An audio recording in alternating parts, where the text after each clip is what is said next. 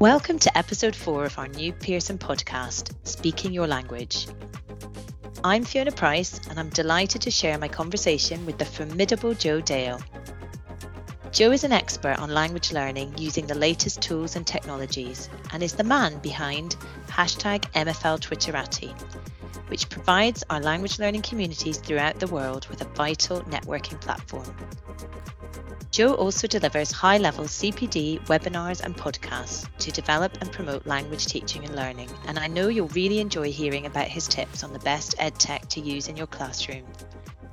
Since we recorded this, Joe has offered C P D on the latest developments in A I and ChatGPT, so I would encourage you to check out his Twitter handle, at Joe Dale, for the latest information.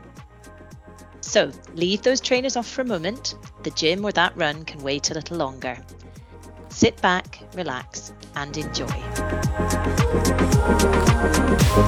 Joe Dale is an independent languages consultant from the U K who works with a range of organisations such as Network for Languages, all, the Association for Language Learning, the British Council, the B B C, Skype, Microsoft, and The Guardian.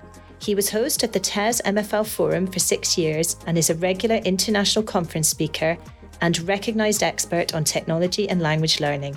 He was a member of the Ministerial Steering Group on Languages for the U K Coalition Government and advised on the LinguaNet Worldwide Project for the Language Company. He has presented and co-hosted numerous C P D events, webinars and podcasts. The Guardian have called him an M F L guru and the man behind M F L Twitterati, which we will definitely talk about later. His Twitter handle is at Joe Dale. Welcome, Joe. Bienvenue. Thank you ever so much for the opportunity of coming on the, this Pearson podcast. I'm really excited to be here uh, with yourself, Fiona. It's a real uh, pleasure, and I really hope that I am reasonably coherent in my answers to your questions. Well, I think that you are the expert, Joe. You have done so many podcasts yourself, so I'm definitely the newbie in this situation. So we'll start just thinking about languages generally. Who or what inspired your love of languages? Okay, so when I was at school, I had a Spanish teacher who I really got on with, I really liked, and he was really one of the people who inspired me to get into languages. It was quite interesting at the time because I went to um, a, a grammar school, so we started the second language. I started with French in the equivalent of year uh, seven. In fact, I think we, we dabbled a little bit in year six at primary school, but um, we had to make a choice for our year nine options, and I actually didn't... Um, decide to do Spanish. I wanted to do technical drawing instead, but they didn't let me do that because my French scores were too good. So they insisted that I did Spanish, and then I ended up doing it for A-level as well. But uh, yeah, Mister Langton, who uh, was my Spanish teacher, was a real inspiration. He was a very funny person. He was very authentic. You know, you naturally felt as if you were getting on with him well. And um, I really enjoyed doing A-level as well. And uh, yeah, he was one of the main influences, I think, teaching wise, and I suppose I sort of modeled a little bit of his practice on my my own practice when I became a teacher later as well. That's the ideal scenario, isn't it? I had a similar experience with my German teacher. She was so amazing and took us on exchanges and did German baking with us, and you just need you need that seed to be sown, don't you? And how about your best memory of visiting or living in another country? Well, I was lucky enough to do a degree in French and linguistics. And as part of that, I was able to have a year in Montpellier at a, as a student. I could have been an assistant somewhere else in a more remote part of France, but I decided to go for the opportunity of being a student at the um, Université de Paul Valéry in Montpellier, and um, had a, an amazing time, spoke lots of French, normally in cafes. I sort of Maybe I skipped one or two of the lectures because I thought if I'm in a room with, let's say, sixty people uh, listening to a lecturer speaking in French, is that going to be as useful for me compared to sitting in a cafe and speaking with, let's say, four people who are French native speakers? And so I decided to do a lot of the uh, a lot of the latter. These were quite a few years ago now, and I was much younger and was able to really enjoy myself as part of that year. It was it was really, really fantastic. And then after my degree, directly after my degree, I was also able to go to French-speaking Canada. I lived in Quebec for two years as part of the exchange that the British Council had helped to set up, which sent about thirty to thirty-five graduates from the U K and Ireland to go to Quebec. And then likewise, the same number came from Quebec to uh, to work in British and Irish schools as well. And I was able to meet lots of really interesting people from those um, those different places. And I had an amazing time. And the first year that I was there, I was in a place called Saint-Jean-sur-Richelieu near uh, Montreal, about thirty minutes from Montreal.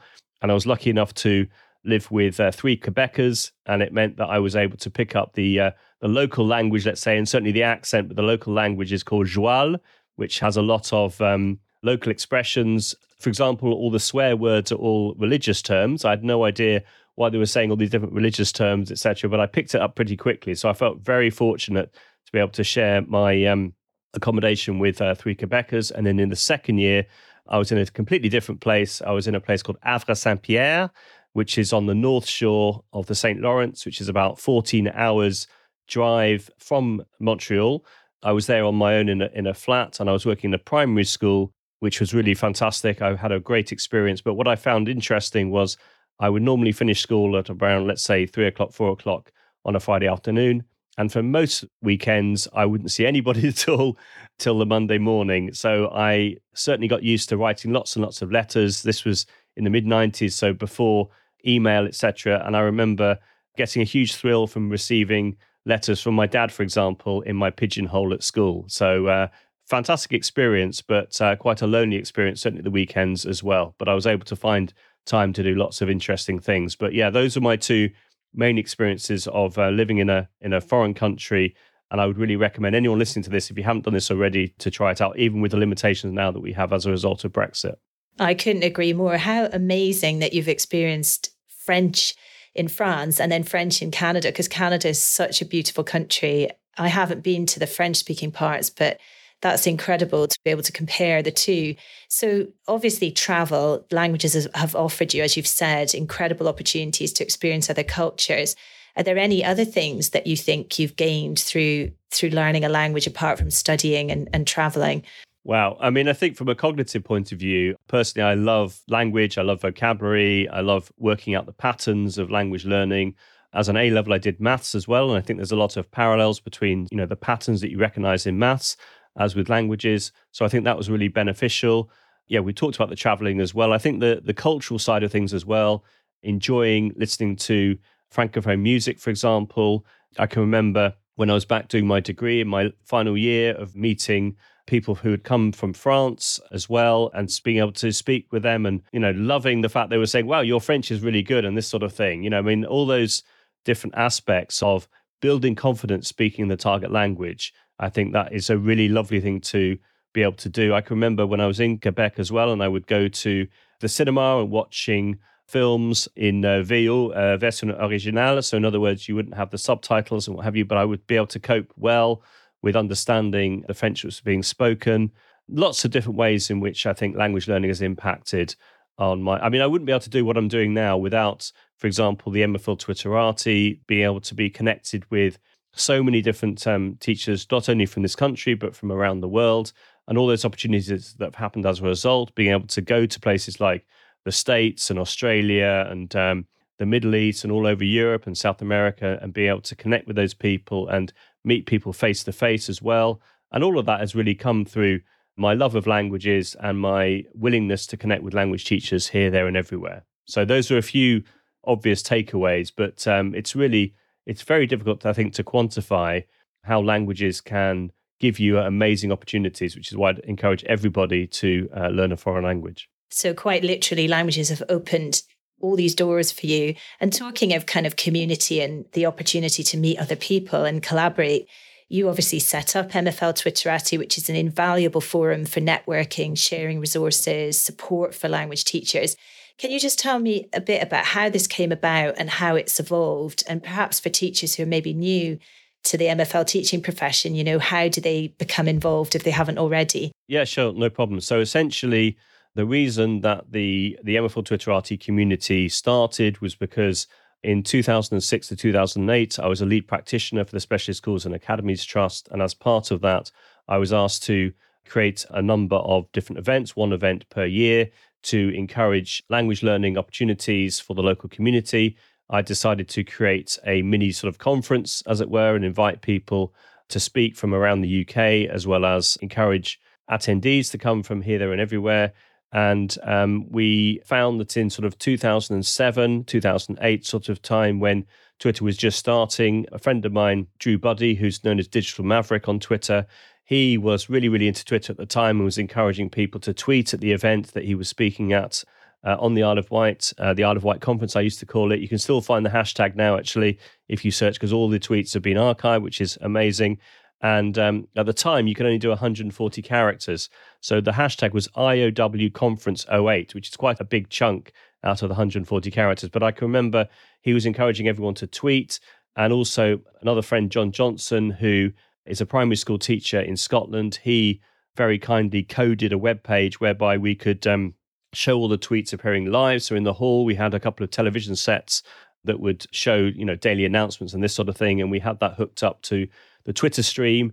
And this felt at the time really, really revolutionary because obviously nowadays uh, the idea of having a back channel whereby you're following what's happening on Twitter at a different event, at the time it felt really revolutionary in the sense that we could be in different sessions but follow what was happening in other sessions. And that was really the beginning of the M F L Twitterati community. And then we started using the hashtag M F L Twitterati.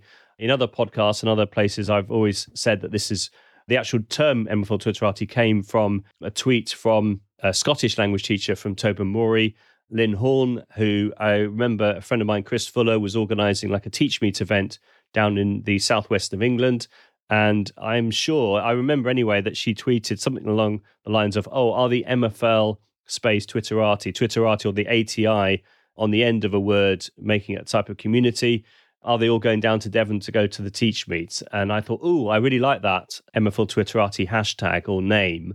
So I used the hashtag from then. And then as a result of that hashtag, people from not only the U K and Ireland, but further afield have been able to connect and join conversations using that hashtag. So even now, if you were to, let's say, spend ten minutes every day while having a cup of coffee or a cup of tea, what have you, and search for the, the hashtag plus maybe a keyword, for example, something like speaking or listening or the name of a tool, for example, then every time you do that, I would guarantee that you'll find a gem of an idea. And not only will you be inspired by classroom practice from other teachers who have been generously sharing these ideas, you can also connect with those people because obviously the, the person who's tweeted that idea, their username will be there. And as a result of that, you can connect with that person and ask them more questions. So that's what I would say to start off with. So for anyone listening to this who have no idea what the M F L Twitterati community is all about, I would really encourage you to learn and lurk, as one says. Uh, in other words, if you follow me or search for the M F L Twitterati hashtag, get an idea of the sorts of the etiquette of what people are, are doing on Twitter, particularly in the M F L community. See how people are responding, see the, the type of uh, how polite people are being in general and how people are dealing with each other, then that will be a fantastic starting point.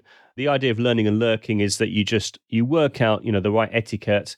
Maybe you do the the ten minute challenge I talked about. You have the, the hashtag plus a keyword. You spend a wee while doing that. And then once you're ready to join the conversation, as one says, you can then reply to some tweets and just get started. And a, another idea I'd recommend as well is, um, I um, organise a list. You can have up to five thousand members on a list.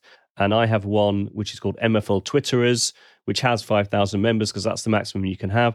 If you go to my list, which is available on my profile, you can subscribe to that list. There's two thousand two hundred, two thousand three hundred subscribers at the moment. And if I add you onto that list, it means that you're getting an immediate audience. So normally I get, let's say, P G C E providers who will ask their trainees to follow me and this sort of thing, and I can add them onto the list. And then every day, more or less, I'm taking someone off the list and adding someone onto the list. The reason I would take someone off the list would be, let's say, if they haven't tweeted for, say, a year or so, and that sort of thing. So it's it's this idea of nurturing your professional learning network, a little bit like pruning a plant, pruning your P L N. So you have to, let's say, get rid of or remove some people who haven't tweeted for a long time and then put on a new growth, as it were. And that's how the community, I think, is so dynamic and and amazing. And I know, hand on heart, it's changed lots of people's lives because of the fact you can connect with like-minded people from this country as well as further afield. And the hashtag is used by teachers literally from all over the world. So it's probably one of the proudest things I've done professionally to date. It's an incredible achievement, honestly, to create a community like that. And I think support is just so essential. You know, teaching languages is absolutely wonderful, amazing, but you can feel isolated, even with colleagues around you. And the fact that you've got all that community there, and the whole purpose of a language is about having that global outlook. So I think having ideas that come from abroad, that come from other places, is just completely amazing. And talking of edtech, because you were also the master of practical edtech tools for the language classroom, as well as this idea of getting people to collaborate, could you pick a couple of your favourites to share with us today? Okay, well, wow, that's a, that's a really hard question because there's so many directions I could go in. So let's say last night I was doing a webinar with Esmeralda Salgado, who's amazing. Those people that don't know Esmeralda, she's Botones Salgado on Twitter, fantastic person to follow. And we were looking at different reading ideas. And some of the ideas that I shared in that I think would be very useful for a wider audience if you haven't heard of these. So one example is called Texting Story Maker, which is a web-based tool which allows you to create your own dialogues. You can add in your own avatar images, you can use your own pictures, or I recommended a free tool for making your own avatars as well, which is quite fun. And then you can add your avatars, you can then put in the different lines of the dialogue, and you can then export that either as a video clip or as an animated GIF. So I demonstrated how to do that. That's a, a really nice idea, I think, for modeling dialogues for, say, reading comprehension, or of course the students can then use that to make their own dialogues, and then could download the results as an outcome, and then could then post that video or that animated GIF into another tool such as Google Slides or into PowerPoint or those sorts of things. So I think that's a really nice, beautiful looking tool that produces a really nice outcome, which makes the work of the students look very professional, and a great opportunity, I think, for practicing reading, writing, or speaking, because of course you could take that video clip and you could put it into um, another tool like iMovie or some sort of video editing software, record a voiceover so you're practicing speaking as well, or use it for a comprehension activity. So that was one idea. Another idea around reading is a Chrome extension called Use Immersive Reader on websites. Now, Immersive Reader, if people don't know, is a Microsoft tool that features in lots of well-known products such as Microsoft Word, PowerPoint, Class Notebook. It also appears in uh, things like Wakelet and Flip, formerly known as Flipgrid. And what it allows you to do, it allows you to see the text in whichever language it may be, and it recognizes the language automatically, which is a really nice feature. And it will then read the text back to you, modeling the pronunciation. And I must say the, the model of pronunciation is very good compared to other similar tools. There's also one called Natural Reader, which has the advantage of the fact it does work on all devices. So there's the, the online reader version, there's the Chrome extension, and there's also an iOS and an Android app, which means it does work on all devices. But in my opinion, it sounds a bit more robotic compared to the Immersive Reader option. So in, let's say, Microsoft Word, if you go to the review menu, you'll see a little icon that looks like an open book with a loudspeaker icon in it. And if you click on that, it will allow you to have the text read back to you. But this Use Immersive Reader on websites Chrome extension is an unofficial extension which works in exactly the same way. So what you can do, for example, is you can change the voice to male or female. You can choose the speed, so it's good for differentiation. So if you want the speed to be slower, you can do that. And it also has some really lovely options top right of the screen. For example, you can do line focus. So it means that you can have like a black section at the top and a black section at the bottom. So you're just focusing on one individual line, or what we used to do in the old days of using a ruler and moving the ruler down the page to help the students focus, particularly dyslexic readers who might find looking at the whole text that it's sort of swimming on the page, as it were. So that's really interesting. You've also got the picture dictionary option as well, which means you can click on an individual word, particularly nouns, and there may be a picture which can then help to reinforce the meaning. You've also got the option to be able to translate word by word if you wanted to. So you could click on a word, maybe if it was a cognate, and it will give you the, the English pronunciation and then the French pronunciation if that's what you've chosen. And there may be the image option to reinforce that as well. You've also got the option to change the background color as well. If you wanted to have, let's say, a blue background or a green background or a yellow background, which again could be useful for dyslexic readers to help them to access the content. Those are a few ideas, and I think it's wonderful. And I'm trying to show more and more people that particular tool. And then the last thing that I showed was in PowerPoint. You have to have the latest version of PowerPoint. You can click on the slideshow menu, and one of the options is always use subtitles. So you click on that, and you can choose the spoken language as it says, and then the subtitle language. So for example, you could choose the spoken language could be French, and then the subtitled language could be French as well, or it could be English, whatever you want to choose. And then when you run the PowerPoint in slideshow mode, You get a little floating toolbar bottom left, and the one that you want is the one in the middle, which is like a rectangle with a, a diagonal line through it.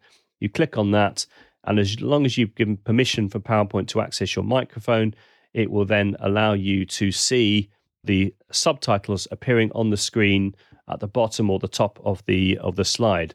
Now, I've been going to Dublin recently, working with a group of European teachers from literally all over Europe, places like Bulgaria and Hungary, as well as Spain and Italy and, and, and France and so on and so forth. And they got really excited about the idea that they're having some Ukrainian students coming into their class. And what they could do, for example, is they could be speaking in German. They could, the spoken language could be German in their PowerPoint, and it could be translating in real time into Ukrainian. So it's just giving that access to those students who are Ukrainian students, and maybe the teacher doesn't speak any Ukrainian. You're giving them access to being able to understand what is happening in the PowerPoint. Now, those subtitles are not recorded, but if you wanted to use a third-party tool such as Loom or Screencastify, or if you wanted to spend a bit of money, a tool like Camtasia, which is amazing, you could then record the screen and the subtitles would be recorded onto the screen as well. So those were a few ideas. I could go on and on and on about each individual skill, but those were a few ideas to help with reading. I loved as well the fact that some of these tools, teachers may use PowerPoints all the time, but I had no idea that you could do that, for example, you know, and I think this is the thing that sometimes you just need someone to point you in the right direction. And I, I also think that ensuring our classrooms work for all learners. So you've kind of covered some of those accessibility tips there, really. So for dyslexic learners, for Ukrainian students who will be in many schools, I'm sure. So that's fantastic. Thank you for that.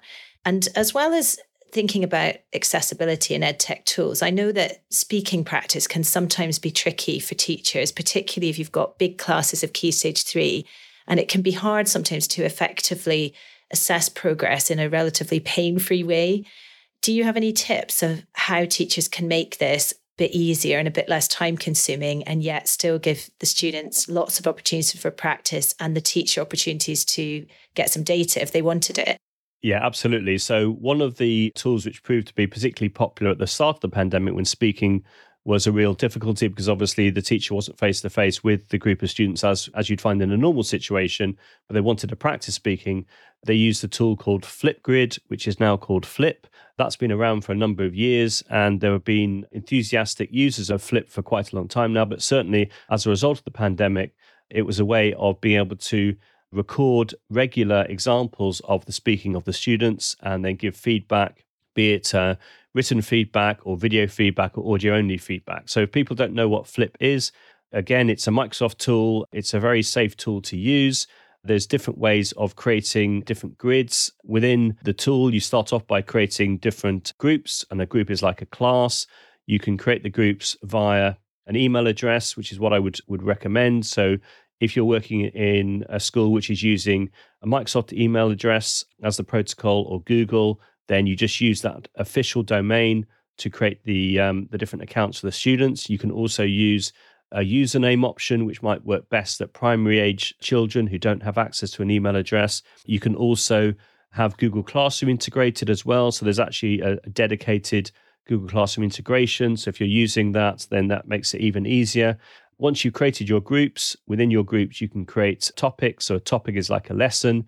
And then for each topic, you get a, an example description that you then write and a title. And the idea is that as the teacher, you then record a video, uh, or if you prefer, you can record just um, a blank screen with a microphone. You don't have to record yourself. You don't want to appear on video. Uh, you can just do that instead. And you, let's say, ask a question in the target language. The students who've been added to the topic will then see that video and then can then respond accordingly. So you can set up moderation so that only the teacher gets to see each video that the students have made.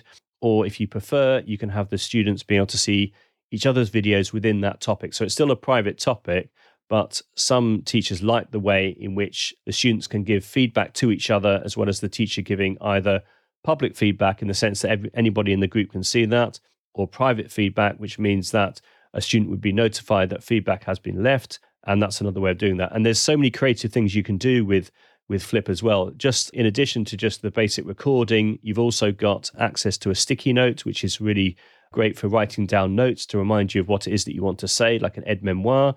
You've got the possibility of using the board option, which means you can have a split screen. So you can have your webcam on one side of the screen and then a board which you can write on, or you can add text, or you can add an image as a way of talking about a particular prompt. I know Jane Bassnett, who is a, um, a Microsoft Internet expert and works in the Microsoft Showcase School. She's also head of languages as well at uh, Downhouse School. She's used this technique for practicing for the G C S E photo card very successfully. And what's nice about Flip as well is it does work on all devices. So it means that the students can record themselves whenever they get a moment. They can use a laptop, a Chromebook, a Mac, their phone, a tablet, whatever device that they have. As long as it has a camera and a microphone and an internet connection, you can uh, you can do that. You can record unlimited numbers of videos as well. And you can record up to ten minutes per video. So that's a really nice idea as well. You could be a bit more creative as well if you want to. I, I always show people how to do some animations. So you could, for example, use a website like photos for class dot com, which gives you access to royalty-free images, which you can then, say, download. I, I always give the example of you do a search for a word like beach. So you have like a nice beach scene appearing on the screen. And then you could use, let's say, a Bitmoji character as a Chrome extension, or you could use a website like flat icon dot com to find an image of a boat, let's say, and then literally move it on the screen while you're recording, while recording a voiceover. So you could use that for, let's say, describing your ideal holiday, or you could do use that for, say, describing your local area, for example. So because the the the tool is very easy to use, it means that the technology becomes invisible and you can just focus then on the learning, which is what we want our learners to be doing, don't we? We want them to be able to just practice their speaking, but in a fun, interactive, relevant, engaging way. So for speaking, I think that Flip is amazing, and it's fantastic that it is a completely free tool and it is very safe to use. But clearly you'd have to be mindful of how to moderate the content if that's what you wanted to do, and mindful how you give the students access. So I would suggest that using an email option is the way to go, but always talk to the person at your school in charge of e-safety just to check that it's okay. If you go to the, the Flip website, you can get the official documentation talking about how they deal with um, student data, which I've passed on to various uh, S R Ts over the years. And officially, you need to get parental permission as well. So there's a document, a P D F you can download from the Flip website, which you can then share with parents. Uh, if you don't have, let's say, a blanket form, which is what we used to do at my old school, so you would know, let's say, those students who are being looked after who couldn't record videos, even though those videos are private, and that's fair enough, and, and then uh, then you're good to go, really. So yeah, Flip, I think, is a great way of practicing speaking to get started. That's the one I would really recommend for sure. Thank you so much for talking it through in so much detail. And I think what I kept thinking as you were talking was, oh, engagement, motivation, and the fact that students as well, even it, as a teacher, my advice would also be, if you're not as amazingly technically proficient as Joe, that the students will keep you right. Half the time I've tried to do things with students where they're the ones coming and showing you, say, oh, have you not heard of Blookit? Come on, Miss, you can do this. And I would always say that asking the students is the way forward, because they want to do these things. And what I love about your idea is the things that you've mentioned to do with reading and speaking. It's the student ownership. I think that's so critical in an M F L classroom. They want to add animations. They want to make videos. They're doing that in their lives all the time. And if we can make what they do in their everyday lives become part of that M F L classroom, you know, in terms of motivation, but really, as you say, the technology is just giving you the tools to do what you want to do, which is practice speaking. And it might sound laborious, but if you do it properly, as you're saying, where you're getting the right permissions, once it's set up, it's set up. If you've done that from the beginning, it's like all these tools, they become embedded as part of your practice. And the students, as I say, they'll always keep you right. I like the fact it can be done on any device, because I found in the pandemic, if they couldn't do it on a mobile, it didn't work for all students. It wasn't as accessible. But what you're saying is it can be done on any device. So that's a win. That's a win for me. I'm just going to think back to you, Joe, and your teaching journey. I've only got a couple of questions left. What was the best piece of advice you were given as a newly qualified teacher? Wow, that was a quite long time ago now. I would I would say the best piece of advice that I was given was work on your relationships with the students. So if you've got a good relationship with the students, if you have created the right working environment in the class, then that is the most important thing. That is the foundation of teaching, as opposed to, let's say, you know, diving straight in with lots of techie ideas, which is not what I did. I got into technology a few years uh, later when I was actually working at um, uh, the middle school where I um, I taught for ten years. That was when I really got an interest in technology. Prior to that, I could, um, believe it or not, just about word process, but I was able to um, get this uh, Computers for Teachers scheme. I was able to um, get some money from the government. This shows how long ago it was, and get, you know, like a discount on a, my own P C. And it was really then, I suppose, through motivation, through ownership, going back to what you were just saying. Once I had my own machine, I had my own internet connection. Admittedly, it was dial-up at the time. I was then able to uh, improve my understanding of what it is I wanted to do. And then I learned lots of different um, ideas around using PowerPoint, for example, and then getting into blogging and podcasting. So I remember at the time, the bit of advice that I remember most strongly was, it's all about relationships, creating good relationships with the students, making sure that the content that you cover with them is meaningful and relevant to their lives. And as a result of that, then that's a really good starting point, I think. And then after that, the whole idea around um, classroom management, which is also really, in my opinion, much, much more important than anything you're doing from the teaching point of view, sorting out the classroom management so the students feel safe and loved and, and what have you. And then once you've got that sorted, then making sure that all the content that you're doing is motivating, is interesting for their individual needs. So getting to know them, getting to know what football clubs they like, getting to know what music that they're into. And if you're doing that, then, and I'm not, when I'm saying that, I'm not saying that you should, you know, be their friend. I don't think that at all. But I think that it's that fine line between getting to know them, but also making sure that you are strict enough in order to let the, the learning happen in, in a safe and moderated environment. So to me, relationships are the be-all and end-all. And if you get that right, then that's when the magic can happen. I totally agree. It's that it is the magic, isn't it? When you've really got that special relationship with your class. And like you say, you're not there to be their friend, but I think I always wanted my students to feel I had their back. And it's this, it's a kind of quite a parental role, even if you're not a parent. It doesn't really matter if you're a young teacher, but you're still providing that influence on them where they can have fun with you, but only up to a certain point. And when push comes to shove, you want them to do well, and they may fight back, but you know, it it is essential. And my favorite part of my teaching journey was always meeting students I taught. And it didn't matter if they were the ones who'd behaved badly or the ones who'd gone on to do it at university. It's that joy of seeing a student develop. And like you say, it's all about relationships, isn't it? That's the inherent joy of teaching. Those, like you say, when the magic happens in your classroom, and for all the times when it's behavior management and mm. the technology doesn't work, but when it all comes together, it is, it's a very special alchemy. And just to finish off, I don't know if you have any time really, Joe, with your very busy schedule to do this, but if you could learn any other language in the future, which one would it be? Well, what I'd love to do is I would love to brush up my Spanish. I learned Spanish for six years at school, as I mentioned, but I feel it's sort of fallen by the wayside a little bit, because of the fact, you know, there have been other priorities. I'm I'm a dad now. I've been a dad for eight years.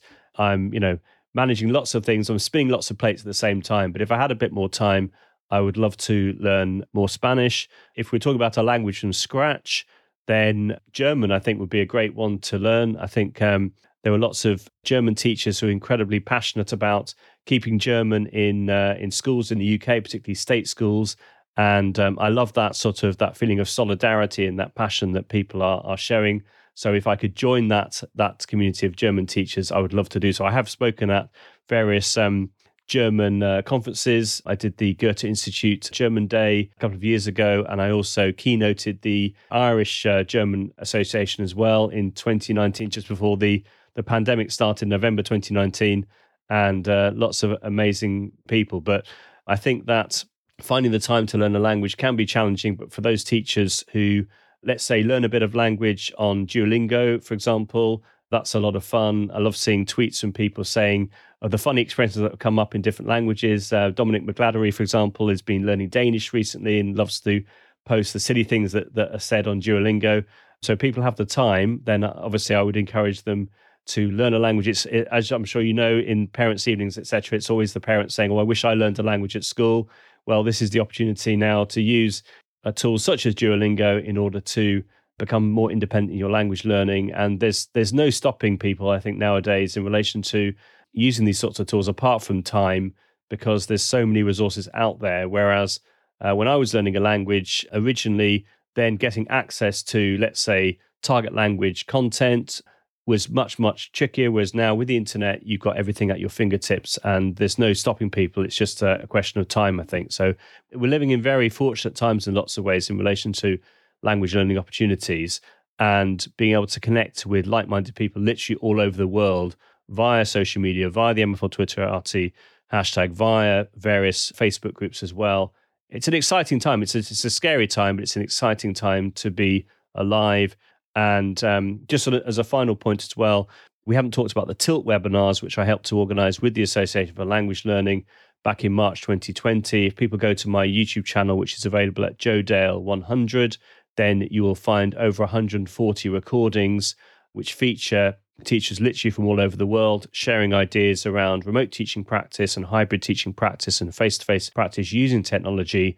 And you have some of the best teachers in the world, I think, who are language teachers, who are sharing their expertise completely for free. So that would be another great place to go if you want to find out more about the sorts of things I've been involved in, as well as the, the webinars that have featured these amazing teachers. So that's a, a nice way to wrap up, I suppose. Thank you so much for those tips. And I definitely recommend for people to follow you on Twitter, to look up the the TILT webinars, and obviously best of luck with the language show. I'm sure there'll be lots of teachers that will be watching your recordings and get more detail on some of, because obviously today has been a snapshot of what you do. And I'm hoping people, well, I'm sure they will be inspired to go and, and find out more and get more detail on all these wonderful things. And obviously I'm very biased, but I am a Spanish and German specialist. So I completely support you in, in trying to promote German. Spanish obviously is amazing and very widely spread. And I need to join you in, in brushing up my language, because my French is definitely very much my weakest language. So you've inspired me. I'm going to get on, get on those podcasts, get on, get on Netflix and watch some French movies and get my language going. Thank you so much for your time, Joe. I'm sure you've provided lots of inspiration for people listening, teachers at all stages in their profession, whether they've been teaching a really long time, like both of us, or are starting on their journey. And I wish you luck with all your future plans for twenty twenty-three. Amazing. Well, thank you so much, Fiona, for the opportunity. I'm really excited about the fact that Pearson are doing this podcast. I think it'll be amazing to hear a whole variety of voices from all around the world talking about their love of languages and their own particular context. I think uh, podcasting, as you know, is a wonderful thing. It's all about authentic voices. It's all about people sharing their ideas and, and educational ones, or ones particularly about language learning, I absolutely love.